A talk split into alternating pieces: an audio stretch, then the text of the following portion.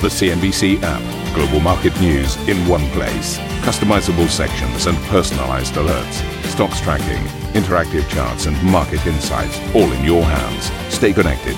Stay informed. Download the CNBC app today.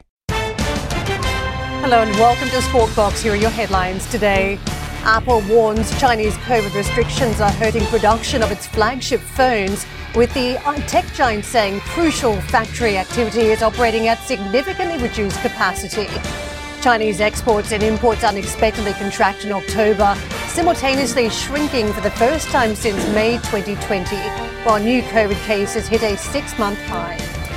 October's non farm payrolls report topping expectations, but the Dow snapped a four week winning streak on rising rate fears. The Richmond Fed President Thomas Barkin telling CNBC he still sees inflation rising. There's still a sense that uh, prices still have a room to go. And I think it's going to be hard for people who have fought hard to increase prices to back off until they get uh, that kind of signal from either their uh, customers or their competitors. Plus, Elon Musk's overhaul of Twitter picking up speed with thousands of employees fired whilst the company looks to launch its blue tick subscription service, reportedly after the US midterms. And COP27 kicks off here in Sharm el Sheikh, Egypt. Top of the agenda, they're calling it loss and damage, the idea of climate compensation. Listen in to what the head of the IMF had to tell me. There is bad news, yes, tough times and tougher times ahead, there is also good news for the green transition. We are forced by high energy prices to be more energy efficient.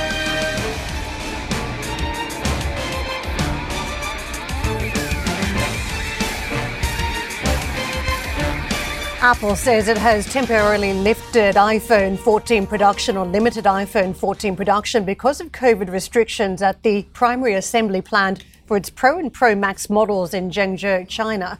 Lead times for the Pro model are currently more than 10 times longer than the company's other phones.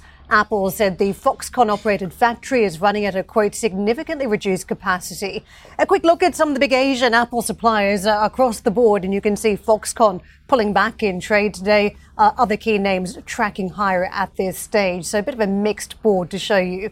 Greater Chinese stocks are rallying yet again on reported rumors of a change in COVID policy. That's despite clear pushback from the Chinese government over the weekend. Beijing officials called a press conference to reiterate there is no imminent change to the strict zero COVID policy, with a disease control official calling the approach, quote, completely correct. Now, China has reported its highest number of new cases in six months. Chinese export numbers fell for the first time in more than two years in October, coming in at 0.3%, weaker in dollar terms. Now, that is a sharp miss on Reuters' expectations of more than 4% growth. Imports also declined, falling by 0.7%. Let's get at us to uh, Sam for more. Sam, very mixed numbers coming through on the trade side, but also this COVID situation telling us about a real life situation unfolding at the Apple production headquarters there. Good morning to you, Karen. That's right. A bit of a reality check, I think you could call it. A fairly disappointing set of numbers that we got today when it comes to both the exports and the imports, surprisingly contracting. The first time we've actually seen them both contracting since May 2020 at the height of the pandemic. And really, that just goes to highlight slowing demand at home and abroad, with, of course, these global recession fears, this higher rates and inflationary environment. No doubt that is taking a hit to some of that uh, spending demand for goods uh, out of China. We know that there was a bit of front loading over the summer to try to get ahead of some of that. But also, as you mentioned, as we have seen, China very much sticking to its guns with this zero COVID policy. We already know that that has taken a hit to production and those supply chains with this iPhone factory over in Zhengzhou, the latest, of course, to flag some of these challenges. Now, of course, those exports were the big surprise. The market was way off, looking at 4.3%. We saw a contraction that came despite the weaker currency. We do know that there has been some suggestion that perhaps the authorities are tolerating some weakness in the currency to try to help those exports, but they came in weaker despite that, of course. Now, of course, one red flag that we know for exports is imports because some of those materials that come into the country are then re exported. Of course, the weaker currency is not helping that either. Uh, but those imports are also contracted. We saw uh, a fall when it came to that. We were seeing uh, last month, of course, basically no growth when it came to imports. And if you look at the breakdown in terms of the commodities, some of those materials coming into China, coal imports coming off that 10 month high, of course, on persistent COVID curbs. We saw those iron ore imports actually falling month on month. They did better on a yearly basis, but imports of soybeans falling the most since 2014. Natural gas, the lowest in two years. Crude oil imports were up, but that was down to China actually firing up more uh, oil refiners in the month of October. So that all helped. But that actually brought the trade balance uh, just to a smidge wider than what we saw in September, uh, just over $85 billion. But as I say, the markets have largely been defying uh, those expectations that we could actually see a broad sell off in Chinese stocks today off the back of this suggestion that China uh, is very much going to carry on with this dynamic clearing. Now, that seems to be a fairly vague term, but what they seem to mean by that is to move, remove these positive cases, certainly from the transmission chain. But this came off the back of, of course, a lot of rumors that we got last week that helped fuel the rally. It helped strengthen the Chinese currency, that we could perhaps see some relaxation of some of those COVID curbs as early uh, as March. And so many were watching this press conference on Saturday of the Chinese health authorities for some sort of official confirmation that that would be the case. But of course, they have said that they would be sticking to this strategy. And so, at least for now, the lockdowns, the quarantine, the health codes, the testing are very much here to stay. We have, of course, seen that Chinese currency pulling back off the back of this this morning. You're looking at the offshore uh, seven tenths of 1% in the Asian session today. Guys, back to you. Sam, thank you very much for the update.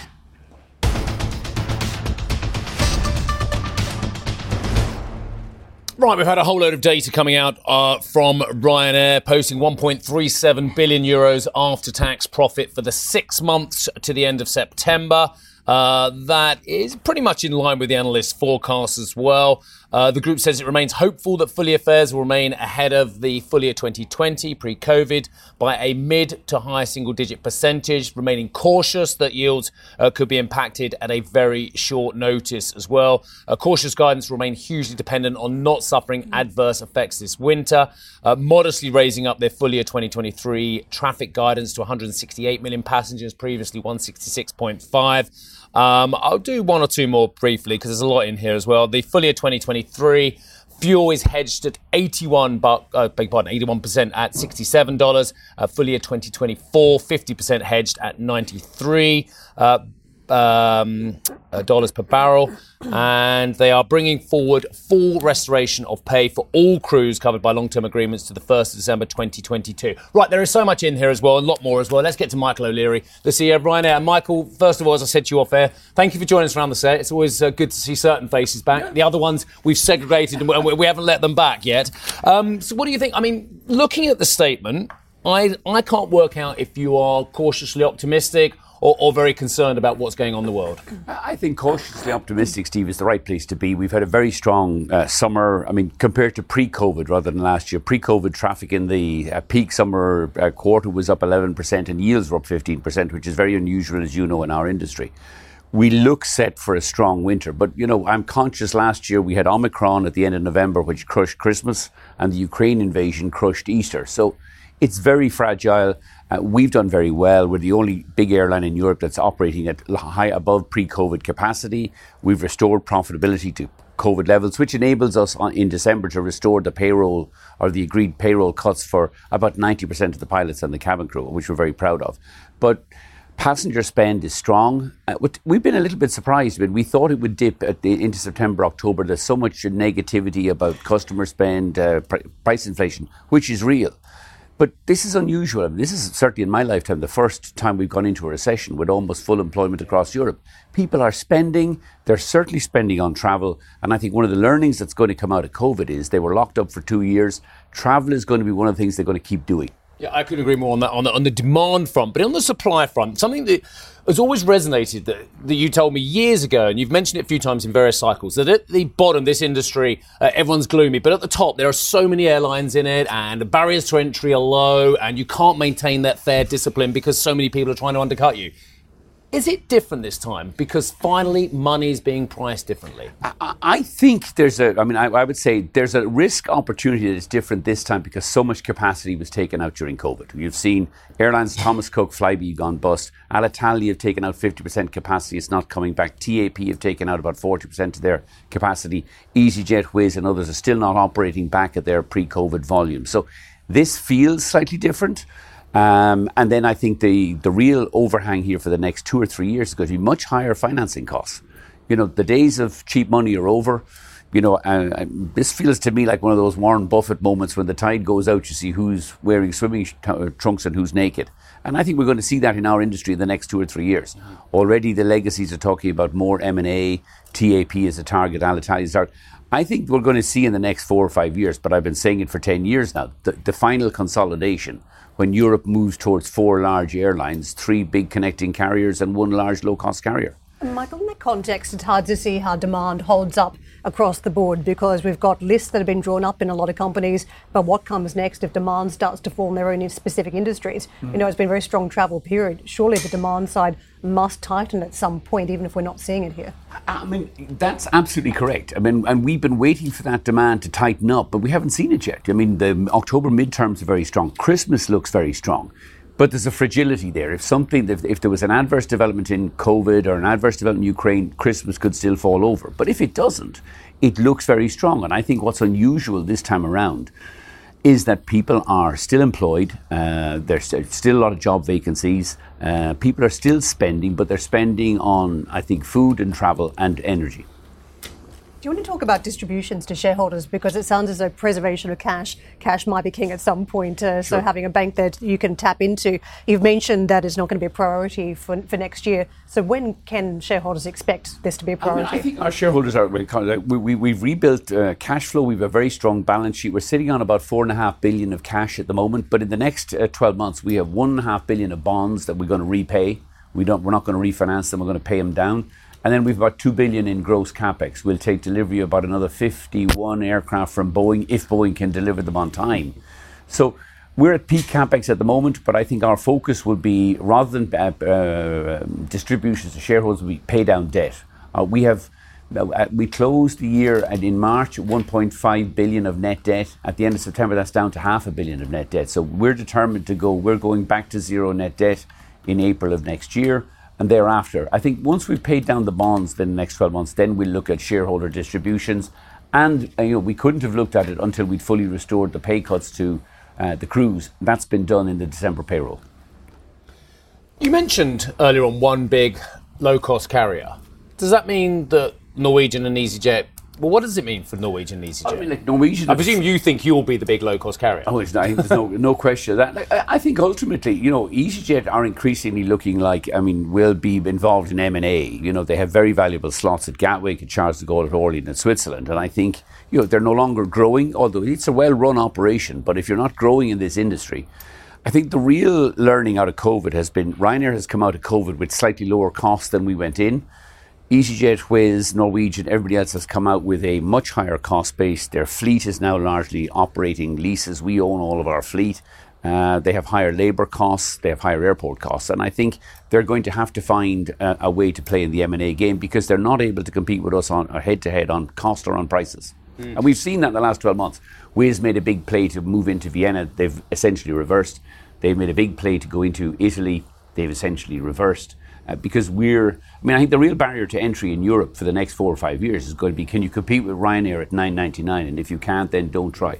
Who, who, are you going after in the report today? I haven't seen because for years the joy about your reports have been that someone's got it. Whether it's the uh, Civil Airports Authority, whether it's the gold-plated Taj Mahals, was that one that, that was talking about Stansted a few? Yeah, no Heathrow. I thought it was the new the, the new terminal at uh, Stansted. You called that one? Oh, I don't know. No, they, they put, I mean, look. Who's getting it today? Who, who's the real? Because I mean, it keeps the fire in your belly by having to go at someone. I think if you ask what the real challenge is, but not just from an aircraft operating point of view, but also from an environmental point of view, is the mess that is European ATC. You know, I mean, ATC has been a shambles all summer long. The yep. airlines take all the blame for these flight delays and cancellations, some of which in the in the Q1 were airport uh, mismanagement. I mean, Heathrow is a, just a, uh, is a joke. But air traffic control in Europe, if you really want to uh, agree or uh, to have a the most significant thing we could do in our industry from an environmental perspective to reduce fuel consumption would be to have an effect, effective competition between the national ATC providers in Europe. Europe has been talking for 30 years now about a single European sky where we'll have Spanish productivity and French pay rates. No progress has been made because the governments won't take on the national ATC unions we still have a situation where when the French go on strike, they use minimum uh, minimum uh, service legislation to, to protect the French flights, and all the overflights get cancelled. It's a joke.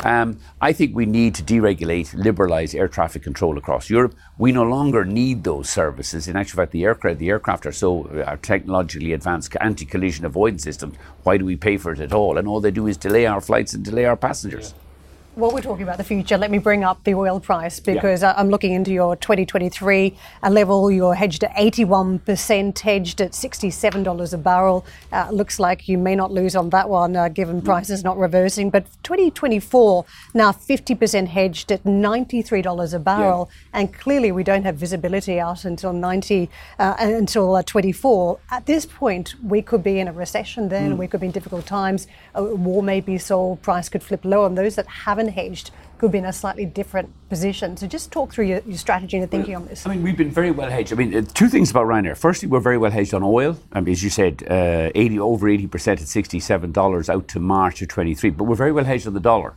We've hedged all of our capex, all of our new aircraft deliveries out to 2025 at $1.24 to the euro. So we're saving a fortune on our capex. But I think it's very interesting on oil. We've hedged 50% of our requirements out to March 2024, and now we've stopped. Because at $92 a barrel, the risk is actually that oil might fall in the next two years. If you have a really deep recession, Chinese demand is suffering because of COVID, and Ukraine gets solved, actually oil prices could fall into the summer of 2023. And we're a little bit nervous. I think we're well covered at 50% at $93 a barrel. But I think we want to kind of say, well, let's hold off for another three, four months now and see whether over the medium term, if you really have a deep recession, I think oil prices will fall. That's not a forecast. But we don't want to hedge everything into FY24 at $93 a barrel and then find that our competitors who can't afford to hedge or don't have a balance sheet are picking up cheaper spot oil because of either deep recession. I mean, shale oil production is rising in the, the US and uh, the uh, Russian commodities, oil and gas, has to find a home somewhere, probably in China and India. There's another angle here too, and that is the sustainable future. You know, which direction we're heading when it comes to aircraft development, sustainable fuels. What are you seeing on that side? Because you've been pushing for better operating practices. Are you seeing anything that gives you any hope? I mean, the most significant thing we've seen is that the new new aircraft technology. The Bo- we use the Boeing Max to set the game changer. It's phenomenal. I mean, we're carrying four percent more passengers on those aircraft, 197 seats. They are burning 16 percent less fuel, like which is you know when oil is your biggest. Um, it is a huge upgrade. Sustainable aviation fuels at the moment, you know, we're all campaigning, we're researching, but the, the volumes, the supply is tiny.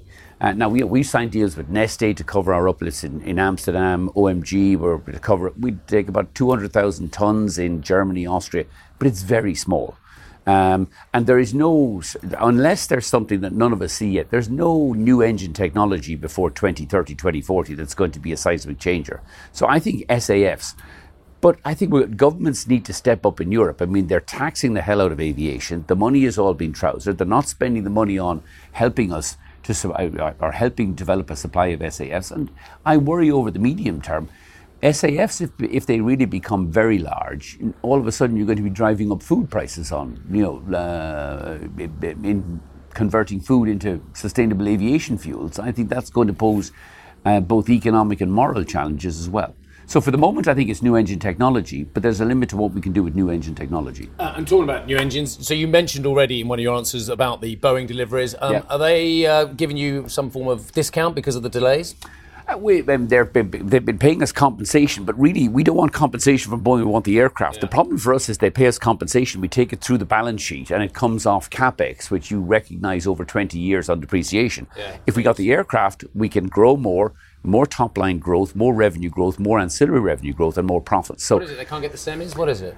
They are the whole production system in Seattle is backed up. I mean, I was out there two weeks ago, and it's like an elephant's graveyard. There's about 30 aircraft in front of the production facility that they can't move the aircraft because one's missing a part, one has a production. Cha- you know, then they can't get the planes into the, the manufacturing. There's about 20 green holes out the back, and they, the whole thing is just backed up. Wow. I think Boeing overplayed the, uh, you know, it's all supply chain. Some of it is Boeing. They just got to get their act together. They need a much more aggressive way of produ- getting the aircraft completed and off the ramp. Um, and they certainly need, I mean, we would be fully supportive of Boeing. They need an extension from Congress on the MAX, uh, on the, uh, the MAX 10. Uh, they've got to get the same air, uh, cockpit hull design as the uh, 737. We don't want two different cockpits. We won't have fleet commonality. Um, but they're way behind Airbus at the moment, and we're working with them to try to get them to catch up. Um, quick word on the politicians in the UK as well. We, have mentioned Brexit a few times over the years. Uh, are you yeah. talking to the new Transport Secretary? Uh, any any joy there from them? A bit early yet. Look, I mean, I would be mildly optimistic. I think there's some adults in charge now after what we've gone through in the last two years. You know, look, Brexit is done. There's no point in re but you need Brexit with a sensible trade deal with your largest market, which is the European Union. And for all you know, in business, we tend to be practical. We tend to adapt to these things. We can't have this kind of irrational political nonsense of it's all, you know, we, we want to be independent, sunny uplands. We've in our industry, I mean, the big challenge for us this summer in the UK was getting visas. We could get visas from the Home Office for Turks and Moroccans, yep. but we couldn't get visas for Portuguese, Italians, and Spanish. Now, go figure. I mean, it's absolutely nuts. We need some sensible people running the government over here. I hope we've found a few. They may not be the most exciting in the world, but like most things, you need sensible, practical people who have solutions, not Boris, Liz Truss, and all that idiocy. Um, final word, because um, you and I were debating whether you'd said gold-plated Taj Mahals about about Heathrow or Stansted. I got a feeling you've said it about a whole host of places because the first bit of copy I could find was actually Michael talking about Dublin's second terminal yep. uh, being another gold-plated Taj Mahal. So uh, you've used it one a few times. It That's like. true. That was 2007. True, but I mean, uh, to be fair to Stansted, I mean, since Manchester acquired Stansted, they've become much more uh, common sense. It's it's left the regulatory regime. Now they only build what we need built. Yeah. Now Stansted, they do need to expand the terminal. It is a bit crushed there during the summer, partly because we Ryanair's recovered so strongly. I think we are a victim of our own success in Stansted, but we're working with the uh, the airport there. We will see, I think, a terminal extension there in the next two or three years, but it will be a low cost, well run terminal, unlike Heathrow, which you know, the, whose solution to COVID was put up the charges to customers by 90% and send out John Holland-Kaye to uh, talk rubbish all summer long about why it was the airline's fault he couldn't recruit security staff. Talking about um, fares. Have you you won't have seen this, but Geoff and I did the right. the fares that Michael and the rest of the industry ha- has been able to put forward for the Rugby World Cup yes. for October. Are you aware of the fares for that weekend? For I that am. Bit yes, it's a bounteous time for Ryanair, is all I can uh, say. Wait, only during the qualifying group. I mean, Ireland, we beat South Africa on Saturday afternoon, but we'll go along and we'll lose to Japan in the World Cup because what we always do. There was a small tear in my eye when I tried to book my flights for the quarterfinals weekend. Seriously, I mean, one of the things that we've really seen though across in continental Europe this year, I mean, I had to, uh, for my sins, I was on a road show in the spring and I had to buy a one way fare from Frankfurt to go down to Zurich. Uh, 800 euros one way. I said, no, I want the economy fare. No, no, I, I'm not one bit. That is the economy fare. I mean, what's going on in Germany in particular, where Lufthansa now has a quasi monopoly and they are going to roger every German citizen for the next two or three years. So I predict we'll have a strong return from Ryanair into Germany in about two or three years' time when the Germans discover that they're all being um, screwed by their national carrier. Well, I was going to say that a lot of our German friends watching now are just Googling what Roger means. uh, Michael, always a pleasure. it's a rugby term, Steve. It's a rugby term, exactly. We know that. Uh, Michael, lovely Karen, to see you. thank you. Lovely to see you. Great to be back Michael again. Is CEO of Ryanair. And just say, coming up on the show, US job growth remains resilient. Michael's talking about full employment pretty much. Coming in well ahead of expectations. We'll have some more on this after the break. And for more on uh, the Apple iPhone warning amid the ongoing COVID curbs in China, you can check out the Squawk Box podcast.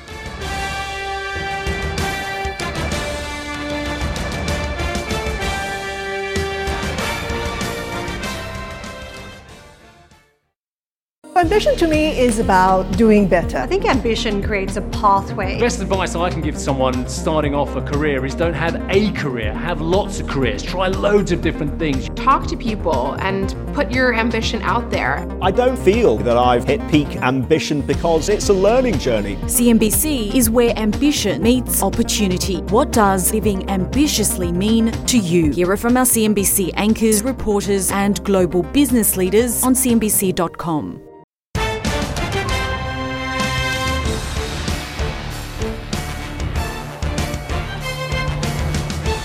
Well, very interesting figures on Friday, weren't they? US job growth uh, was stronger than expected in October, with non farm payrolls increasing by 261,000 for the month. Healthcare, leisure, and hospitality led the gains, but the pace of growth was still the slowest since December 2020. The unemployment rate also rose uh, higher to 3.7%. Richmond Fed President Thomas Barkin told CNBC the central bank is now moving into more defensive territory real rates are positive pretty much across the curve. And so I think you could credibly say we have our foot on the brake. And I think when you've got your foot on the brake, uh, you just think about steering in a very different uh, way. Um, you pump the brakes uh, sometime, you act a little bit more uh, deliberatively. And I'm ready to do that. Um, and I think the implication of that is probably a slower rate of pace, pace of rate increases, a longer pace of rate increases, and potentially a higher uh, endpoint. A decent pop stateside markets are breaking a two-day losing streak, and you can see above uh, one uh, across the board for the Dow, the S&P, and Nasdaq uh, for the Friday trade. Big moving stocks to the upside. Goldman Sachs, a big driver for the Dow, Microsoft for the S&P 500. But that said, if you take a look at the course of the trading week, we had eight of 11 sectors trading lower for the week, led to the downside by communication services. So telling you about those big tech stocks still being punished and in particular, over the course of the trading week, FANG stocks are losing about 10 plus percent. So it was a rough old trading week for those big name tech stocks that we've been watching out of Silicon Valley. But uh, big moves afoot. Uh, one of the big stories today is uh, Meta expected to slash its workforce. Uh, so again, we are seeing very tough actions around some of these stock price moves, and that is just filtering through to some of these company decisions. Taking a look at the dollar, the trade this morning is one where we're seeing a little bit of weakness again in the major pairs and crosses versus the greenback. Sterling, euro both on the back foot. We're down four tenths on pound, 113, uh, 26, 27 roughly, just below parity on euro dollar trades. Dollar yen, 147.21 where we were perched, another four tenths higher on that trade. And uh, dollar yuan uh, slightly stronger again, just over half of 1%. To the Asian markets, uh, there's been a huge focus uh, around COVID policy. As we wrapped up the trading week, uh, there were hopes that there would be some change to the uh, zero COVID policy, but uh, that's now been dashed by authorities. And uh, markets, though, you can see still rallying. And Hong Kong has been the fascinating one. Some of the tone seems to be that this potential U turn put the market focus back on the Hong Kong market, which has been heavily beaten up over recent years, and on the layer on top, of course, lately around the tech sector. But uh, investors still staying with it despite some disappointment around any U-turn on policy. Other major markets you can see travelling higher, picking up on that Wall Street lead.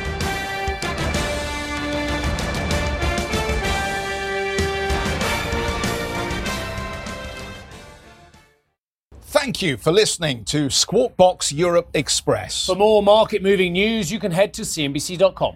Or join us again on the show with Geoff Cutmore, Steve Sedgwick, and Karen Tso, weekdays on CNBC.